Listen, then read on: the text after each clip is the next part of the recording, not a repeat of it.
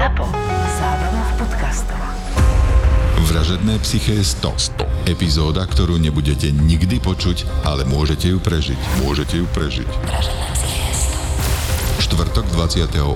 septembra Edison Park Bratislava. Bratislava. Vstupenky na www.zapotur.sk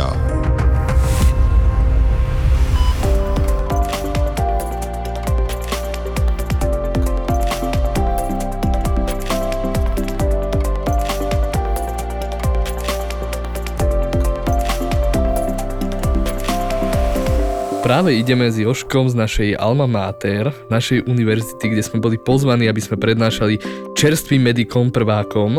A síce som im už túto príhodu tam hovoril, lebo je čerstvá, stala sa včera nad ránom, slúžil som. Mm. Nemyslel som si, že niečo takéto sa v Galante v malom mestečku stane, ale máme tam ubytovňu, máme také priemyselnú časť mesta, kde robí veľa cudzincov a v tomto prípade boli dve hodiny nad ránom a Zrazu pozriem na telefón, zvoní a už tam vidím 1,5, 555 a hovorím, no to je prúser. To je buď nejaká dopravná nehoda, že mi hlásili, že máme pripraviť traumatým, alebo že teda politrauma protokol, alebo niečo také. Nemýlil som sa, dvihnem telefón a Hovorím, áno, prosím, takáč. Dnes sú vám tam dobodaného pacienta, hyposaturuje, je hypotenzný, prešokový, prekolapsový, a zloží mi pani. Tak hovorím, že no dobre, tak teraz čo ja mám robiť, ešte plnú čakáren som mal o druhej. Mm. Došiel pacient a ja som si najprv myslel, že ok, čak to bude taká blbosť. Oni toho pacienta nevidia. No ja ho potom vidím, keď dojde až na urgent, no a v tomto prípade blbosť nebola. Pacient má naozaj takú 10 cm bodnú ranu v pravom hypogastriu, čiže podbruši tam niekde približne, kde je slepé črevo. A hovorím, dobre, keď to tam netrafilo nejakú miesto bifurkácie aorty, že rozdvojenia aorty, pacient mal byť v pohode, viem, že krváca, lialo to dosť, ale nie, nebola to nejaká arteriálna krv, nebola bledá, ale bola to tmavá, akože pravdepodobne zožili krváca. Čo bolo zaujímavé, ja som si tak jedným očkom pozrel aj tú ranu, lebo okamžite ten pacient išiel na celotelové CT vyšetrenie, pozrel som si tú ranu a tá rana bola celá čierna, tak hovorím, o, tu sa niečo stalo, toto není dobré. Išli sme na CT a na CT vidíme, že áno, prenikal ten nôž do, do dutiny brušnej s tým, že keď máte také pekné snímky CT, že viete, áno, toto je črevo, to je bublinka v čreve, toto je žalúdok, toto je pečeň, tak tuto v strede brucha bolo také myšmaš, taká kaša. Hovorím, no, mm. no to prdele, tak to je zle. Kontrast samozrejme sa vylial do brucha a do žalúdka, čo znamenalo, to som až neskôr zistil, keď mi bola radiolog, že on má zasiahnutú pravdepodobne pečeň, a ten nôž prechádza aj cez celý žalúdok. Jaj. Takže vlastne to čierne, čo sme videli, bola pravdepodobne obsah žalúdka Viliaty, ktorý už pracoval s tými črevami. Ten prevoz pacienta bol naozaj veľmi rýchly, že hneď ako to stalo, niekto zavolal tú záchranku a do pol hodinky, ak došiel ten pacient, už bol na operačke, čo ja viem. Takže sme tam stretli s traumatológom, s chirurgom, ja som tam stál na CT a pozeráme, Ježi Krista, len neprestane dýchať, keď má tlak 70 na 50. Dali sme mu nejakú volumoexpanzívnu terapiu a išiel na, na oddelenie a rovno na operačku. Čo sa ale stalo? 5 minút na to, keď som sa vrátil na urgent riešiť tých pacientov, čo mi tam ostali, tak príde ďalšia posádka s druhým pacientom, tiež cudzinec, zahraničný, tiež cudzinec, to bol nejaký Ázíčan, s tým, že je dobodaný do hlavy. Čiže v oblasti čela mal takú až polepku, hlbokú bodnú ranu a v oblasti e, temporálne, čo je niekde nad uchom približne, na labo mal takú dobrú 5 cm takú reznú ranu, skôr sečnú a ak som správne pochopil, z toho, čo mi povedala aj policia, tak to mal byť útočník. Neviem, nie som si istý, lebo on mi celý čas tvrdil po anglicky, že on spadol na nejaký kameň, čo absolútne nezodpovedalo mechanike toho, jak sa dostalo ani tie rany, tak nevyzerá. To nebolo. Toto sme asi nehovorili. Máme rany, ktoré rozlišujeme. Vulnus sa volá rana, vulnus punctum, podná rana, potom máme sektum je sečná rana, potom máme vulnus cisum je rezná rana a potom máme ešte vulnus lacerum alebo lacerokontúzum. Lacerum znamená tržná rana, keď sa o niečo udrete. A to má svoje špecifika, že tá rana je nepravidelné okrajima a tak. Toto bolo krásne, rovné, čisté, čiže jasné bodnutie alebo seknutie. Tak pacientovi som tú hlavu e, teda zašiel a prišli policajti, tí si ho už potom nejako doriešili. Chvala Bohu, malé CT, samozrejme tam nič nebolo. O 5 minút neskôr príde ďalší s bodnou ranou v strede čela. Vyzerala nejaká princezná s tou bodkou. Hlboká rana, až do dutinu išla tá rana, čo som sondoval. Po anglicky som s nimi rozprával. Tento pacient už ležal na operačke u mňa na zákrokovej miestnosti. Nachystal som si číte, neviem, či nevnímal, alebo čo. Nebol ani opitý, aspoň na mne nepôsobili opito a leží tam, ja už si dávam rukavice, teda chytám ihelec, že mu to najprv vyčistím, prepláchnem už toto. On sa ma pýta, že what are you doing, bro? What are you doing, brother? Bro, Bro, brother, to bolo ich, to bolo ich úplne. A hovorím, že I'm gonna put there some stitches. Akože mu to idem zošiť. A on že, no, no, no, brother, please, please, nie, brate, nie, nie, to ja nechcem. Ja som sa len prišiel opýtať, čo je s tým mojim kamarátom. Neskutočné. A tak som ho presviečal, že you really need to get some stitches because it's, it's a deep wound. A on Jednoducho, že to teda, je veľká rana, ktorú že treba hlboká je tá rana, hej, že treba to zašiť. Normálne mi podpísal negatívny rever, že nechce CT ani zašiť. S tampónom odišiel celý zakrvavený, akože toto ja, no, boh vie, čo je s ním, ale tak pustil som ho. Jasné, že som kontaktoval aj policiu, že čo je, že aj takého to som nejakého mal. No a potom príde znovu Aziat, ale už iná trošku fajta. Doteraz sme sa bavili o, skôr o tom indickom poloostrove a teraz sa bavíme o japonskom ostrove, Mhm. celý fialový, ale že ak keby si ho perom fixkou pokreslil, taký spuchnutý chudák a ja, že no fasa, toto je akože interraciálna bitka, čo sa stala u nás v Galante, že čo teraz, ešte kto? Ešte Oni kto súviseli dojde? jeden s druhým, hej? Nie, práve, že potom zistíte, že nesúviseli. Ja už som si myslel, že som tam však každej krajiny jedného zastúpeného, jak nejaká delegácia mi tam chodili. Naozaj ani jeden nebol z tej istej krajiny. A tento chudák, tak ten robí nejakej fabrike, čo som tiež neskôr zistil. A strašne extrémne slušný, a to sa mi na ňom páčilo, strašne slušný chlapec, že on nechcel ráno dojsť, lebo si nemôže dovoliť, krátko u nás robí v Galante a že nemohol si dovoliť e, skôr prísť, takže došiel až teraz, že nech sa nehneváme, že on si aj všetko zaplatí, mal aj poistenie, namiesto toho nedokázal pochopiť, že u nás, keď má niekto poistenie, že neplatí. Mhm. A naozaj mladý, 25 ročný a že ho teda kolega ktorý e, je nejaký taký rasista v robote, že novo nastúpený kolega, že pri skrinkách, keď sa prezliekali, tak mu chytil hlavu a obuchal mu vo skrinku. Chudák. Ale chvála Bohu, nič tam nemal na tom CT a odišiel s tým, že dal som aj správu pre políciu, že určite niekto nahlási, aj som mu povedal, čo ako sa vybavuje a e, hovorím úplne niečo iné, čo zažívame od našich e, tuzemských ľudí, čo k nám chodia. To je niečo neporovnateľné, ako si títo cudzinci, kde nie je až tak dostupná rozšírená zdravotná starostlivosť, ako si oni vážia to, že im proste bez slova rovno dáš CT, že im vysvetlí, že im povieš kam na kontrolu, kam na políciu.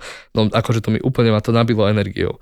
Na dve hodinky ma to nabilo energiou, lebo o štvrtej som odkvecol úplne, keď už som všetkých vybavil a služba mi končila o 8 ráno, o 10, o 11 som odišiel z nemocnice, lebo som zaspal na lekárskej izbe.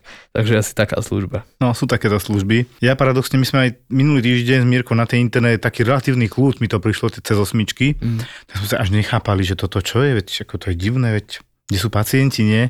September začal, ako čo je.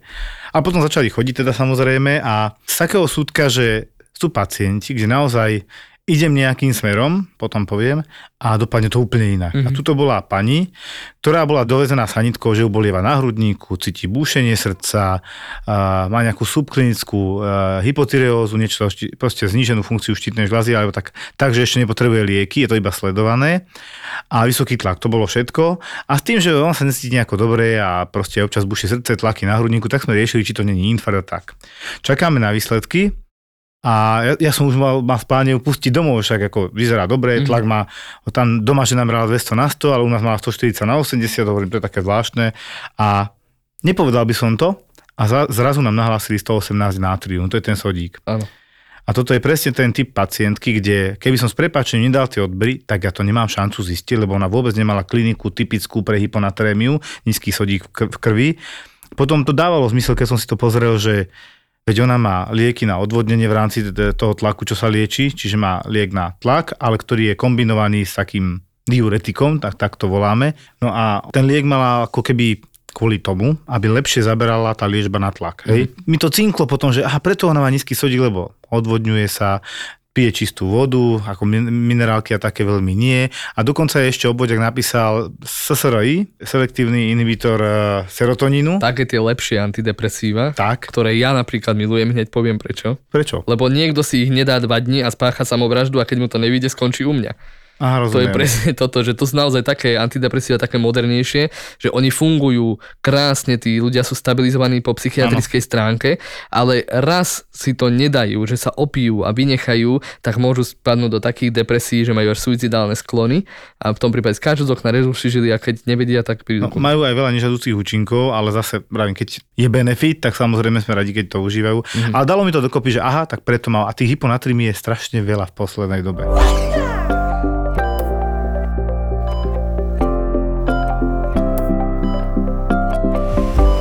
Teraz prihodila taká nečakaná vec, že tento mesiac mám 11 služieb, polovicu na RLPčke a polovicu na, na urgente. No, nechcel som to tak úplne, lebo mne stačí naozaj tých 4-5 služieb, už vtedy som vyčerpaný, ale teraz sa nedalo inak, keďže jeden náš lekár musel ostať v zahraničí, čo, čo sa týka záchranky, tak som zobral jeho služby a už som mal jednu jeho prvú, ktorú som teda vymenil a to bol, že, že čierny deň by som to asi tak nazval. Mal som teda pacientku, ktorá normálne sa mi tisnú slzy do očí, to bolo niečo tak neskutočne roztomilé, že sanitkou si nás zavolali do dediny, do takého krásneho malého domčeku. Viete, tie staré domčeky, čo majú dôchodci a predtým majú nejaký sad, že majú hrušky, jablka a Áno. tak.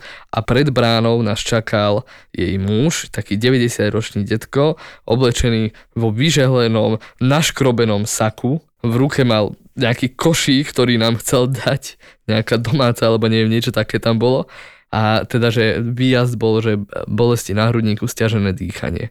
A teraz sme išli, babka takto na prvý pohľad vyzerala úplne v pohode, že nič jej tak moc nebolo, len sa stiažovala, že bolí ju, ale nie že na hrudníku, on stiažoval, že ju bolí čočník, že také divné pálenie tam pociťuje a že tak nejak sa potí a že jej je celkovo zle. A hovorím, že fúha, No dobre, tak urobíme EKG, lebo vždy to môže byť infarkt spodnej steny. A na čo babka bola v pyžame, od detka hneď dostala, že je tu pán lekár, chod sa obliecť do šiat, tak ja detkovi hovorím, že no ale my si ho aj tak vyzlečieme, lebo chceme robiť ako EKG. Tí starí ľudia, to je, to je neskutočné, jak, jak sú takí distingovaní voči tým lekárom. Niektorí samozrejme. Niektorí, ale toto ma nabilo na mesiac dopredu, tento výjazd. Sice nemá moc šťastný koniec, ale je, je to tak. No a teda robili sme EKG, na EKG nič. Tak sa vypytujem, ako dlho trvajú bolesti, intenzita tých bolestí. Znači babika nevedela povedať, že či 5 alebo 7, tak sa hádala ešte s, mužom, že ale ty si hovorila, že to boli, to je sedmička. Nie, neboli to až tak, to je peťka. Takže akože užili sme si na tej adrese zlatý boli a na EKG nič, bolesti boli také divné, pálivého charakteru, nevyžarovali typicky do ľavej hornej končetiny ani do krku, do zubov, nič také typické pre infarkt to nebolo, lenže ten žlčník, potlačíme žlčník a nebolestivý. A vtedy hovorím, aj aj, dobre, nedáme žiadnu infúziu, chcel som dať klasicky nejakú spazmalogickú terapiu, že môže to byť žlčník. Nie, Žlčníku neboli Murphyho príznak, keď potlačíme. Žlčník pri nádychu by mala babka vykriknúť, keby tam niečo bolo. Ju to ale palpačne, čiže na dotyk ju to nebolelo. Ideme do nemocnice. Babka súhlasila, lebo že ona nerada chodí k lekárom, dlho nebola. Hovorím, aspoň krvičku vám zoberú, uvidíme, či tam nebude nejaký infarkt. Dedo nejako odišiel, keď už sme babku dávali na, na také kardiokreslo, čo máme v sanitke. Doniesol nám jej dokumentáciu, vyjdeme von a detko tam stojí s plným košíkom takých hrušiek, ktoré zatiaľ nazbieral. To bolo neskutočné. No a došli sme teda do nemocnice. Mirka tam akurát slúžia, tak jej hovorí, Mirka, možno to bude blbosť, nehnevaj sa, ale naozaj zlatá babička, také divné bolesti na hrudníku, urobila troponín a bum, 600. Čiže má... Kardiošpecifická bielkovina Áno. bola vysoká, to znamená z toho srdiečka poškodeného už sa vyplavovala táto bielkovina. teda nakoniec bola hospitalizovaná a ak správne viem, čo mi hovorila nie Mirka, ale náš druhý doktor, tak uh, tá babička na druhý deň exitovala, čiže no nedala to. Bo to je tá zrada, že keď tie bolesti na hrudníku trvajú krátko, na EKG nemusí byť nič, môžeme to uzavrieť úplne chybne ako nejaká gastritída alebo kolika abdominalis, čiže brušná kolika, pošleme pacientku domov, no a potom čo? A potom to takto končí. Sice ona bola v nemocnici, ale ona mala veľa komplikácií, prečo sa jej nedal dať taký liek a taký liek. Anopiri musela nedávno vysieť, lebo nie- niečo bola operovaná. Proste veľa kontraindikácií na, Tam byli nejaké veci medzi áno, na sebou. chápem. stabilizačnú liečbu tam bolo, tak sa dúfalo, že snáď to nepôjde hore ten troponín, no nakoniec išiel. No nakoniec tam pravdepodobne zafibrilovala, dostala komorovú fibriláciu alebo tachykardiu a skončila. Čo ona v podstate zomrela, chudiatko. Ak dobre viem, tak áno. Chápem, prečo si to nazval, že to nekončí dobre, ale ten priebeh bol pre teba tým milý, že boli neskutočne zdvorili tí Mhm. starší príbuzní a pacient. Áno. Pokračujú čiernym dňom. Tak druhý pacient bol 40 ročný, bývalý alkoholík prestal piť pred týždňom s tým, že mal od včera večera zvracal krv. Aj, aj. To nie je dobré, lebo poznáme to, že existuje niečo ako izofageálne varixy. Hej, čiže na pažeráku také krčové žily, ktoré majú veľmi tenkú stenu, hoci kedy vedia prasknúť a to je preto, lebo tá pečenie je vyslovene, že stvrdnutá, keď má cirhotik pacient, tak je stvrdnutá tá pečeň, málo krvi sa do nej dostáva, pretože musí ísť tá krv proti vysokému tlaku v tých pečenových ostrovčekoch. A tým pádom vena porte, to je tá hlavná žila, ktorá ide do, do pečene, tak tam vzniká pretlak, tzv. portálna hypertenzia, tak ako máte arteriálnu hypertenziu, existuje portálna hypertenzia, čiže zvýšenie tlaku a tým pádom sa otvárajú tzv. kolaterály anastomózy patologické, čiže prepojenia dvoch ciev a tým pádom sa tam zvýši tlak a môžu prasknúť. Dutá žila, ktorá tam je, je tam pretlak kvôli tomu, že ide z tej porty ten pretlak, ktorý ano. je daný samozrejme stlačením pečenia, lebo je cirotická prestavba tam je. A tým pádom tie navreté varixy, varixy krčové žily v podstate, mm. v pažeráku môžu rupnúť a tak. prejavujú sa to krvácaním masívnym. Áno, no v tomto prípade môžeme ešte myslieť na to, že či to není vred, nejaký, keďže krvácal, ale rodina, aj som videl v kýbli, že to bola masívna hemateméza, či zvracanie krvi, pacient prešokový, prekolapsový, keď sme tam došli, bledý, jak stena tlakovo, nízky, hej, tachykardia, hypotenzia, príznaky šoku, ale ešte kapilárny návrat, to je to, keď si potlačíte brúško prsta, zbledne to a ke, rátame sekundy, kedy sa obnoví tá rúžová farba toho brúška, tak to je kapilárny návrat. Keď je nad 2 sekundy, už sa hovorí o nejakej periférnej vazokonstrikcii, čiže... Už sú stiahnuté tie Áno, cievy. telo sa snaží centralizovať ten obeh, aby udržal na živé životne dôležité orgány, čiže stiahne cievy na končatinách a viac prekrví brucho, srdce, plúca, mozog. No, tento pacient to ešte nemal. V sanitke dostal tlachov tlakovú infúziu, to znamená, že naozaj sme dali infúziu, napumpovali, tlačili, nech čo najrychlejšie doplníme ten stratený objem. Keď sme my došli, on už nevracal. Čiže on, on bolo v podstate po vyvracaní sa? Áno, ale nebol dobrý. To naozaj som videl, že napriek tomu, že ja, ja som hovoril záchranárke, nehnevaj sa, ale niekde leje. To, to nie je možné, aby sa z minúty na minútu, jak sme dali do sanitky, horšil. Napriek tomu, že sme mu dali hemostyptika, lieky na zastavenie krvácania, ktoré síce ne, neúčinkujú nejak promptne, ale je to štandard v tomto prípade, dali sme mu volum expanzívnu liečbu, volum máte objem expanzívnu, rozšírime ten objem stratený, v sanitke nemáme priestor na transfúziu, nemáme ani niečo. Tu si dobre načal tému, teraz sme boli na Alma Mater našej, Áno. čiže na našej fakulte, kde sme obidva študovali, prednášať medikom a tam som tiež hovoril, naskytne sa otázka, prečo sme mu nepodali transfúziu, aj keby sme mali sanitke, prečo? No lebo on tam stratil povedzme 2 litre krvi uh-huh. a my čo máme tie erytrocity, to je v mililitroch, tá... Konzerva krvná? Tak, tá krvná konzerva je maximálne 350-400 ml. A to máte z hodinu dve, lebo to má tiež svoje nežiaduce alebo niekedy vedľajšie účinky, keď to tak nazvem, a môže vás zlyhať srdce a tak ďalej. Čiže to, vy to neviete do neho natlačiť krvi, že potokom teraz dám litera pol pohoda. Nie. Taká normálna transfúzia erytrocitov, červených krviniek, trvá 2-3 hodiny. Ešte jedna vec, o ktorej sme nehovorili, čo sa týka takýchto šokových, prešokových pacientov, veľmi dôležitá. Predstavte si, ste v šoku ako pacient, niekde krvácate, rýchlo vám ide srdiečko, tachykardiu, hypotenziu, lebo nízky tlak, málo objemu je tej krvi a teraz máte vazokonstrikciu periférnu, bledé, opotené stiahnutie cievy, bledé, opotené ruky, kapilárny návrat väčší ako 2 sekundy, pulzy nitkovité, nepravidelne môžu byť nehmatateľné na periférii a teraz príde za vami sanitka. Čo treba prvé urobiť? To není o tom, že si vyšetrím pacienta. Prvé treba dať dva IB vstupy. Ano. Kanila, kanila do jednej ruky, do druhej. Uh, najširšia, ktorú máme v sanitke, myslím, že je najširšia, ktorú máme, je zelená, pretože tá má určitý priemer, tá kanila normálne. Kanilácia žil, v tomto prípade dvoch, lebo je to, čo si ľudia predstavujú pod pojmom šok, že sa niečoho zláknú, mm. tak to nie je to, čo bereme my, doktori a vôbec zdravotníci, že šok. Šok je pre nás v preklade strata tlaku v dôsledku stiahnutia ciev viac periférnych. Centralizácie obehu. To znamená, že telo sa snaží vyživovať životne dôležité orgány, akými sú mozog, plúca, srdce a takto. A na všetko ostatné sa s prepáčením to telo úplne vyserie. Tak. A my to vidíme, že ten kapilárny návrat je zvýšený 2-3 sekundy a viac. A Navyše pacient väčšinou taký prekolapsový, často mramorovaný. Áno to bledý, spotený, ja to volám, že schvátený, dneska som tiež povedal okay. na fakulte toto moje obľúbené slovo, že napríklad pacient schvátený, že fakt nevyzerá na pohľad dobre. A takisto, ak sa vám stiahnu žily na končekoch prstov, takisto sa stiahnu všetky cievy v tej ruke. To znamená, že ak v momente tomu pacientovi nezabezpečíme kvalitný vstup do žily, IV vstup, jemu nemáme cez lieky, jemu nemáme cez čo dať infúzie, A keď lebo, odpadne, už nič neprehltne? kolabu, lebo kolabujú cievy. Tak. Takže toto je prvé, čo sa robí na adrese. Druhé, vyšetrím si pacienta a to nie, že vyšetrím, že ležte, popočúvam si, nie. Ideme do sanitky v momente, ak sa dá a pritom vyšetrujem, lebo tam naozaj nie je čas na, na zbyt. Došli sme na urgen s týmto pacientom. Pacient už taký obnubilovaný, taký, Spaví. nebol spavý, práve bol taký excitovaný strašne. Ale zmetený, úplne zmetený, ale odpálený. Dali sme ho vycikať, cikal na zem, takéto. Hej Aha. Čiže nie je dobrý a toto ma tak celkom zaskočilo. Na urgente mal tlak 140 na 90. Zaujímavé. Zaujímavé. Podľa Podľa mňa možno tým, bol že taký posledný výstrel, vieš. m- mohol byť, že už sa, áno, adrenalinová dráha mozgu, taká, taký posledný výstrel, že ešte skúsi ten mozog naštartovať to srdiečko, lebo mozog nevie, že trácame krv, on len vie, že sa niečo stalo a tlak je nízky. Tak katecholamíny e, vyplavil pravdepodobne kortizol, stresové hormóny, no a tak pacient sa vyšvihol a potom puf, puf, puf, padal dole 60 na 40, no a pacient nakoniec umrel.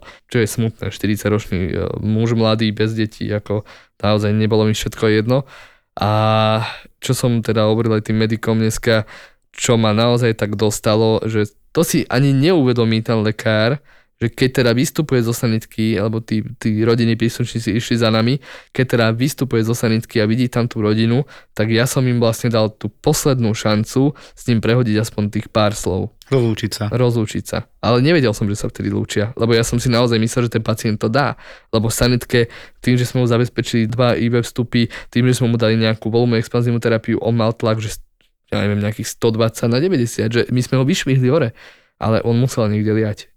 No a oni sa vlastne naposledy s ním rozprávali v mojej prítomnosti a povedal som im, ideme na urgent, tam síce nemôžete ísť, ale postaráme sa o neho, no a tak, tak toto dopadlo. Mm, Načali sme tému šoku a neviem, či sme už niekedy vysvetľovali, že aké typy šoku vôbec existujú. Povedali sme si, že šok je v podstate zly, zlyhanie mikrocirkulácie, či tých najdrobnejších ciev v tele, v dôsledku niečoho. Takže máme hypovolemický šok. To je, si že stratíme buď dehydratácia, alebo stratíme tú krv normálne, že krvácaním. A hlavne treba povedať, šok je trvalejší stav, to nie je kolaps. Hej? Áno. To, čo pacient skolabuje, tak keď To je skolabuje, tak sa potom šoku. prebere a už zase lepš- v lepšom stave. Hej? Lebo ona mi zošokovala, nedošokovala vám, odpadla vám, hej? Potom sa prebere a môže byť v poriadku. Môže to byť príznak niečoho vážneho, súhlasím. Mhm. A kľudne to môže byť aj príznak nejakého šoku, napríklad hypovolemického, že ste presne strašne dehydratovaní, ale že strašne, až možno so zlyhaním obličiek, alebo e, strácate krv Áno, objem. áno. A tým pádom telo nevie udržať cirkuláciu a všetko kolabuje a ste v hypovolemickom šoku. Potom máme neurogénny šok. Krvácanie, porážka, hoci čo tam môže prakticky byť. Čiže ten šok má len prívlastok toho, odkiaľ to ide. Keď to ide z centrálneho nervového systému, tak sa bavíme o neurogénnom šoku. ale tá mechanika za tým šokom je úplne iná pri hypovolemickom. Jasné. Lebo tam sú vlastne inhibované tie dráhy, ktoré majú uh, nabudzovať ten uh, obehový systém Áno. a tak. Čiže vlastne môžeme mať z vysokého intrakraniálneho tlaku pri krvácaní Do mozgu, mo- do mozgu môžeme mať nejaké poranenie, čiže strelné, hej, Poškodenie predlženej miechy. Presne tak, hoci čo tam môže byť. Potom máme teda, Distribučný. to je podobné hypovolemickému, ale Áno. trošku iné. Distribučný znamená, že je nejaká obštrukcia v danom krvnom riečisku. Najčastejší distribučný, s ktorým sa stretávame, je eh, embolia do arteria pulmonalis, plusná A, embolia. a tam sa môžeme baviť aj o tom, že to už je na hranici s kardiogénnym šokom, lebo ti Áno. zlyháva srdce. A typický kardiogénny šok je pri infarte najčastejšie, hej? Áno. Alebo teda komorová fibrilácia, ktorá vedie samozrejme bohužiaľ k smrti, keď sa nelieči. Tamponáda srdca. To je distribučný alebo kardiogénny?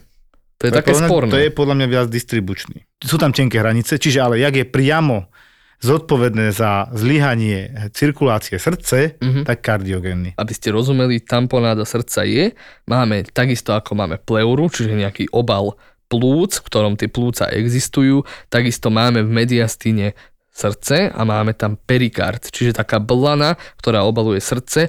Jedna časť perikardu je nalepená na srdce, druhá časť perikardu je, je, tvorí vlastne mediastínum a táto blana má teda dva listy a medzi ne, keď sa nahrnie krv, to môže byť pri prasknutí Aj nejakej tekutina, cievy, alebo jedno. hociaká tekutina. Pri prasknutí cievy, pri exudatívnej perikarditíde, to Zápale. môže byť, hej, zápale perikardu, to môže byť pri strelnom poranení srdca, čokoľvek, tak vlastne to srdce je stiahované zvonka, keď sa tlak v tom perikarde vyrovná tlaku vzťahu toho srdca, tak to srdce už nie je schopné efektívne čerpať a je z toho šokový stav. No a potom ešte máme jeden šok a to je septický šok, ktorý je z úplne iného trošku súdku a dosť sa odlišuje od tých ostatných šokov, lebo Áno. tie ostatné šoky sú typické tým, že človek je studený, chladný, opotený, tachykardický, hypotenzný To sú takzvané studené šoky, Áno, tak povieme. a majú vlastne celkom takú, ak nerátame ten kardiogénny šok, čiže zo srdiečka a ten distribučný, ktorý vieme riešiť napríklad aj heparínom, že rozriedíme krv, uvoľníme,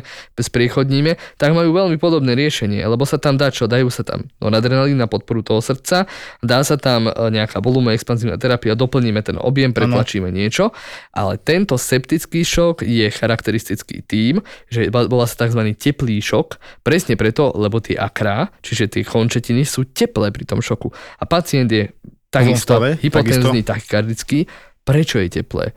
Teplý ten šok je preto, lebo určité skupiny baktérií majú nejaký ten endotoxín, ktoré uvoľňujú a ten spôsobuje reflexnú vazodilatáciu ciev, čiže namiesto toho, aby sa mali stiahnuť, telo ich chce stiahnuť, ale on ich aj tak nakoniec rozšíri. Je to aj kvôli samotným, samotným látkam zápalového procesu. Jasné, že horúčka, To je kombinované. takto, áno, áno. Čiže telo si otvára tie cievy zase, aby sa tam dostali tie imunitné bunky, ktoré tam potrebuje mať a zároveň to robí aj väčšinou ten superantigén, tak sa to volá. Áno. A hlavne problém je inde. Ty si teraz pekne povedal, že tie príčiny ostatných šokov sú lepšie a rýchlejšie riešiteľné, to znamená, podám uh, látku na riedenie krvi, kde rozriedím zrázeninu. Odsajem krv, O srdcovníka. o- zo srdcovníka a z časti vyriešený problém, hej, lebo neodstaješ všetko naraz hneď. Ale proste vieme ako keby rýchlejšie odstrániť tie príčiny, ktoré to robia, mm-hmm. porážka, zase riedenie krvi a tak ďalej. Hej, krvácanie, no tak je na operáciu, lenže čo, septický šok je spôsobený zápalom, Mhm. väčšinou bakteriálnym, môže byť aj vírusový, mali sme COVID, boli tam septické šoky. Čo je ale podstatné, kým nám záberu antibiotika trvá 2, 3, 4 dní najmenej. Väčšinou 3, 4. Toto je ten problém. Ty sa snažíš zachrániť človeka, ktorý má šok, ktorý z tvojho pohľadu nevieš vyriešiť za krátky čas. septický šok, jasné, dá sa to riešiť. Sú prípady, kedy e, antibiotika dáš predstihu a aj tak dostane šok, ale už čiastočne zaberajú pacienta, môže nejakým spôsobom zlepšiť, vieme to nejakým spôsobom zaliečiť. Čo je častá komplikácia septického šoku, je tzv. to je asi jedna z najhorších stavov, čo môže sprevádzať nejaký zápalový systém, z A syndrom dlho sme to nehovorili. diseminovaná intravaskulárna koagulácia alebo koagulopatia, prúser, jak Brno. Predstavte si tie drobné kapiláry v každom jednom, nielen na prstoch, tie drobné žilky, nielen na prstoch a na končetine, v každom jednom orgáne. Začne sa v nich zrážať krv, tvoria sa drobné mikrotromby, drobné zrazeninky následkom A zároveň? šoku. A zároveň, zároveň pacient leje všade inde, lebo zároveň tá krv je rozriedená. Máte krvácavo zrážací stav v preklade, hej? Čo Spotrebujú je- sa trombocity, krvné doštičky, no a už to ide. No, my sme to kedysi ešte dávnejšie v začiatkoch podcastu nazvali, že death is coming. Áno. Naozaj on to vyzerá, že prichádza smrť, lebo strašne ťažko liečiteľný stav, DIC, s vysokou letalitou, obrovská umrtnosť tam je, Mhm. že obrovská, Br- blížia sa k 90-80%, čo si A keď pamätám. to človek prežije, tak dá sa povedať, že prežil multiorgánové zlyhanie. Áno, Áno. je to takto. A do konca MODS, života- To sú tie strašné veci, ktoré sme aj pri covide spomínali. Moc, DIC, to sú také tie odborné naše vý- výrazy, ja to preložím MODS, multiorgánové zlyhanie. Čo to znamená? My vidíme, že pacient je v šokovom stave, Áno. z nejakého dôvodu a teraz mu začnú stúpať obličkové parametre, pečeňové parametre, začnú nám prejavy zlyhania srdca, mm-hmm. Dusí sa a toto všetko, preto multiorgánne, že sú postihnuté viaceré orgány z jednej príčiny, prapovodnej. Áno. Pacient je za priebehu pár, dá sa povedať, že minút až hodín, je pacient indikovaný na dialýzu, je indikovaný na intubáciu na dialýzu, nemôže ísť, lebo je hypotenzný, akože prúser. Nechcel by som toto vidieť každý deň, obdivujem anesteziologov a diskových lekárov, že toto dokážu zvládať, najmä keď je to mladý človek, lebo čo? Lebo kardiogénny šok, embolie, to má svoje špecifika. To nepostihne mladého zdravého človeka, ale toto, toto môže, stačí jedna blbá sepsa. Áno, otrava krvi v preklade. Áno. Čo teda, ja to poviem, však môj krstný táto nedávno zomrela, toto tiež bola ako hlavná príčina smrti. Je to inak jedna z najčastejších príčin, vôbec šoky a septický šok a možno, že čo obličkové zlyhanie by som tam dal. A píše sa teda samozrejme aj zlyhanie srdca, je to jasne najčastejšie, najčastejšia príčina, ale septický šok je tiež veľmi častý A hoci si povieme, že žijeme v ére, kde sú antibiotika, lieky, áno, lenže oni potrebujú nejaký čas, zaberú. limity, áno. A vy keď prídete v zlom stave a už týždeň máte nejaký veľký zápal a čakáme zázrak, že teraz prídem do nemocnice, dostanem jeden, jednu tabletku a som zdravý, tak toto nefunguje. Chceli by sme, ale nefunguje to tak. Nehovoriac o tom, že tie antibiotika, ktoré sa používajú aj pri tých septických stavoch, tak najprv ich musíte strediť od oka. To sa volá takže empiricky nasadená antibiotická terapia, lebo my nevieme, čo tej krvi máte. Až potom sa odoberú hemokultúry a tie sú za 48 hodín cca sú výsledky z hemokultúr. Keď sa podarí za 48 hodín, tak toto poviem. 72 Takže, je štandard. aby sme vedeli, to sú také špeciálne odberové sady, s ktorými zoberieme krv a tá baktéria v tej krvi má aj stravu vlastne v tej flaške, do ktorej sa berie tá krv, aby sa namnožila a na základe toho vieme zistiť presne, aký bacil je tam, na čo je citlivý, ešte plus citlivosť do toho robiť, no ďakujem pekne. A medzi tým no, pacient väčšinou to už píšeš akože už keď dopisuješ nejaké úmrtné, myslím si. No, sú to veľmi zákerné a zlé veci. My sme ale nedávno mali, my totiž to, tú otravu krvi Uh-huh. vieme vysistiť relatívne rýchlo, možno aj v začiatku tzv. prokalcitonínom, my ho často Áno. spomíname. Je to v princípe ale hormón, je tvorený v prištitných telieskach. Jeho úlohou má byť úplne niečo iné, ale veľmi nám vie stúpnúť ako taká predzvesť Áno. takého riadneho zápalu, teda otravy krvi už. A teraz máme pacientov, ktorí majú 20 a ešte nevyzerajú zle a vieme, že to príde, tak, tak spozornieme. Vie nás oklamať, keď majú pacienti, nedávno sme mali pacienta, ktorý Áno. prišiel s nádorom plúc, chudák. Karcinom plúc. Čo nás prekvapilo, tak nebol pochudnutý, to ma akože dosť zarazilo, Mm. ale bol v takom celkovom zlom stave, už mal metastázy na druhej strane zlomeniny, v mozgu mal metastázy, patologické zlomeniny na rebrách, to znamená, že tie metastázy už mu na- nahlodali rebra, poškodili skelet a to strašne boli. A tuto, keďže to bol malobunkový karcinom plúc, tuto tento pacient nám mohol mať prokalcitonín skreslene zvýšený, lebo samotný tento malobunkový karcinom plúc dokáže zvyšovať tento Mhm. prokalcitonín a neznamená to e, v tomto prípade marker otravy krvi, Hej. ale je to marker, dá sa povedať, aj tej aktivity toho ochorenia. Áno, ochorenia. Čiže to fakt, že človek musí rozmýšľať nad tým, čo robí a čo vyšetruje, musí byť, nie je to proste o jednom vyšetrení. To je to, čo e, asi aj lekár až v praxi sa nejako tak lepšie naučí e, a volá sa to, že interpretovať laboratórne výsledky. Slová sú len kapky dažďa. A ty voláš, nech prší mešte. Nech Slovenčine sa to síce nerímuje, ale my fakt hľadáme obchodníka s dažďom. Alebo obchodníčku s dažďom. Trúfaš si predávať reklamu v podcastoch, aj keď peňazí do podcastov stále neprší toľko, ako by sme chceli? Poď do toho. Predaj nás, utop nás. Hľadáme obchodníka alebo obchodníčku do nášho sales týmu a tvoje CVčko čakáme na obchod zavináč zábava v podcastoch SK.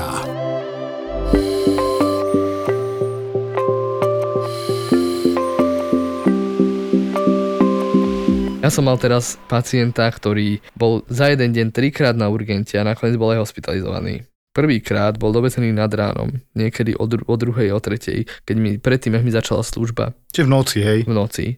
Pán, taký dosť kázu sociály, že známy je na urgente, je tam pomaly každý týždeň a nikdy tam nebol zmenej ako jedným promile. Tak takto aj bolo. Došiel s tým, že je opitý, že s ním majú niečo robiť, rodina zavolala RZPčku, lebo chceli, aby ho proste hospitalizovali, že jemu je zle. No bodaj by mu nebolo zle, keď sa opil, hej, tak bol nejak zaliečený, bol v poriadku, odchádzal po vlastných, ešte dám osobnú anamnézu pacienta, pacient po dvoch cievných mozgových porážkach, po krvácaní do mozgu a taký, to je taký všelijaký. Áno. Non-compliantný k liečbe, čiže ne, neužíva žiadne lieky, nechce ich užívať, radšej si vypije. Na obed mi ho doniesla RZPčka s tým, že ho boli brucho. Tak hovorím, no vidíte, boli ste tu v noci, teraz ste pravdepodobne po opici, jasné, že vás bude bolieť brucho, ale dobre, dobre, kľudne, môžete mať aj vred. Urobíme odbery, odbery mal čisté, urobili sme nejaké zobrazovacie vyšetrenia, samozrejme tam nič nemal. A pozerám na neho, pacient pozerá stále doprava, ale vidím v papieroch, že áno, to nie je nový ale že on po porážke má tak, také niečo, že pozerá stále doprava a má aj takú slabú paraparézu, Ľahko ochrnuté. dolné končetiny a hemiparézu mal vľavo takú, ale, ale vedel hýbať tými rukami. Neurologicky dosť komplikovaný, je veľmi komplikovaný, áno. Lebo napríklad, keď som mu povedal, nech si presadne z kresla na postel, že idem vyšetriť to brucho, tak normálne po štyroch ešte vedel akože preliesť a normálne si lahnúť. Počkaj, aby to nikto nechápal zlom. Ty si potreboval vedieť, čo on ako dokáže Áno, áno, zahýbať. že ja, na, nakoľko vie fungovať, to som chcel vedieť, aby som vedel napísať svoj objektív, lebo v Áno. objektívnom vyšetrení sa vždy vyjadrujeme ku. Chceme vylúčiť z neurologického hľadiska aspoň orientačne nejaký prúser, to znamená, že nejakú porážku novú, chceme vylúčiť nejaké krvácanie, dehydratáciu, šok, anémiu, lebo čo tam, čo tam riešime v objektíve?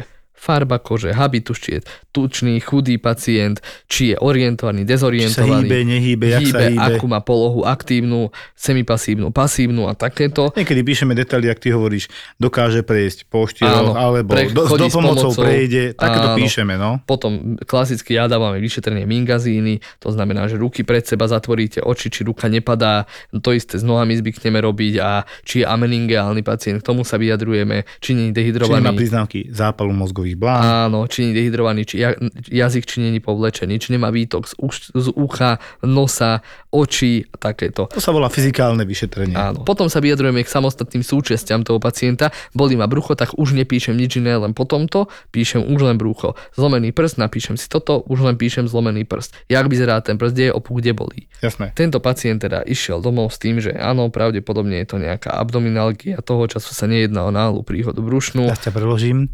Abdominalgia, strašne Bolesť pekne brucha. to vyzerá. Nejaká bolesť brucha nezávažná, hej. Súspekná gastritída, tak to išiel domov. Lebo aj, aj pankreas som Podráždený vylúčil, ja som nie na pankreas skôr myslel, alebo na vred, bolo to také, ale hovorím, to bolo také polozneužitie, lebo nakoniec som dozvedel, že viac dní ho už boli to brucho, na čo pil, no neviem prečo. To bol druhýkrát a odoslaný domov. Áno, a potom večer o 9 za mnou dojde neurologička. Luky, ty si mal tohto pacienta dneska a ty si si nevšimol, že je po porážke. Hovorím, že jasne, že viem, že je po porážke, že dve, po, po dve, dve porážky mala krvácanie do mozgu. Nie, teraz mal porážku dneska. Kúkam na neho a hovorím, ale on takto nevyzeral.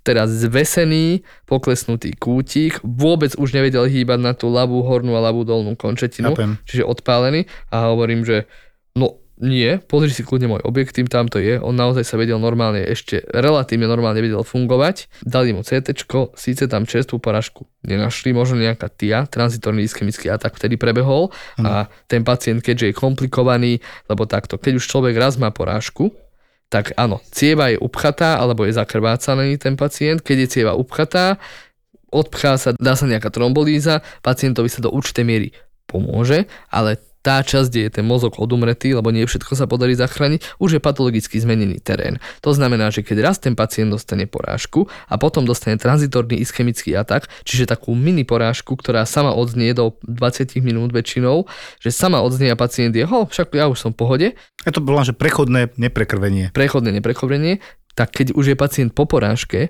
tak tá časť, ktorej bola tá porážka, ak na ňu nasadne TIA, tá TIA je prolongovaná alebo môže mať iný priebeh ako úplne zdravého človeka, ktorý dostal TIU. No a myslel som si, že skôr toto sa niečo stalo, aj neurologička sa vyjadrila, že áno, mohlo to tak byť nakoniec pacient skončil išiel na príjem. Rozumiem a ďalšia ešte vec je, čo si veľa ľudí neuvedomuje a dojdú. Táto má asi ďalšiu porážku, 90-ročný pán, teraz hovorím príklad, ale však takých bolo kopec, ktorý dojde, má teploty a okrem toho sa mu zhoršila stará porážka. Áno, totiž to, to ložisko, ktoré tam je a bude, sa kvôli tomu zápalu horšie prekrvuje a preto sa z- akcentujú, zhoršia tie prejavy starej mozgovej príhody. Je to ťažké odlišiť, my väčšinou zopakujeme CT, zavoláme si neurologa a stále sa bavíme o tom, či tam nemôže byť ešte porážka v porážke alebo zakrvácanie do tej starej porážky, hej, do toho miesta. Čiže ono to nie je také jednoduché, toto sú veľmi komplikovaní pacienti, čo ty teraz hovoríš a áno, máme tendenciu ich radšej hospitalizovať. to isté, alebo veľmi podobné sa deje s pacientom, ktorý mal Alzheimer alebo nejaký typ demencie a dostanú nejaký zápal. Tak. Oni sa z hodiny na hodinu zhoršia a môžu imitovať nejakú porážku, ale to je naozaj, že metabolizmus je trošku niekde inde a tie energické zásoby si viac berie ten zápal a neostáva niečo na mozog. Tak. Takže toto je ten princíp. Ale vie to vylakať tých príbuzných, lebo on sa zrazu zhoršil, on nás nespoznáva, neviem čo, a potom vyšetríš pacienta, urobíš mu odbery a tam zistíš, že to má veľký zápal, no. zápal obličky, no musí do nemocnice, preto sa vám on takto pohoršil, lebo áno, presne ak si povedal, tá energia nejde toľko to, čo predtým sa snažilo ešte mozog udržať ako tak, Mhm. tak teraz ide všetko do toho zápalu, bojuje s tou chorobou a tým pádom sa ako keby zhorší to základné ochorenie Alzheimer, Parkinson a podobné A záležitosti. plus sa zvyšuje riziko porážky, lebo zápal je hyperkoagulačný stav.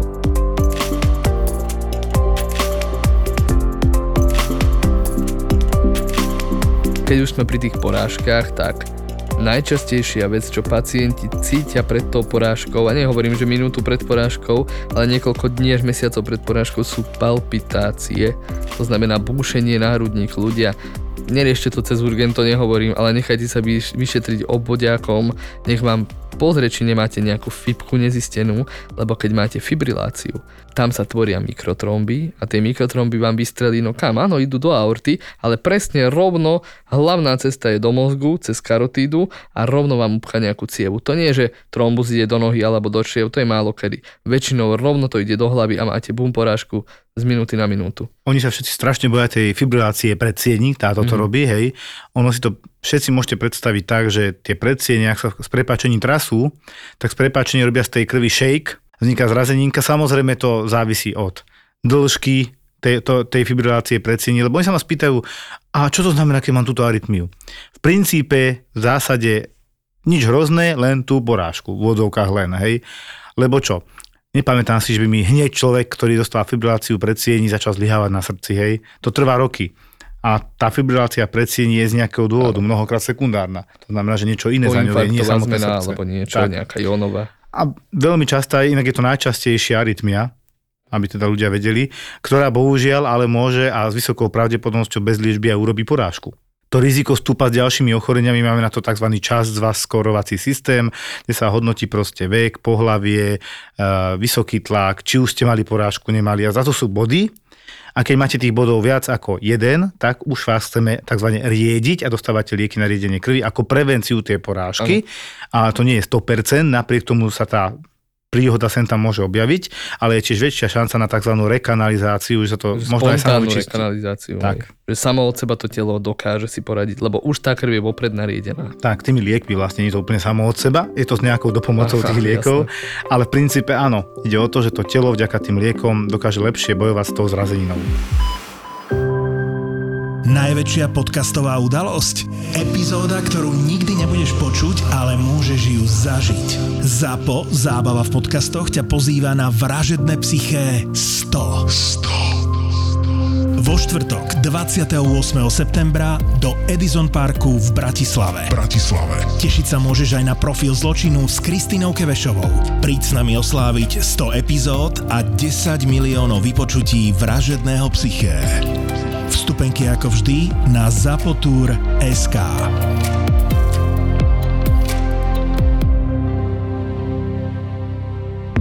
Zapo.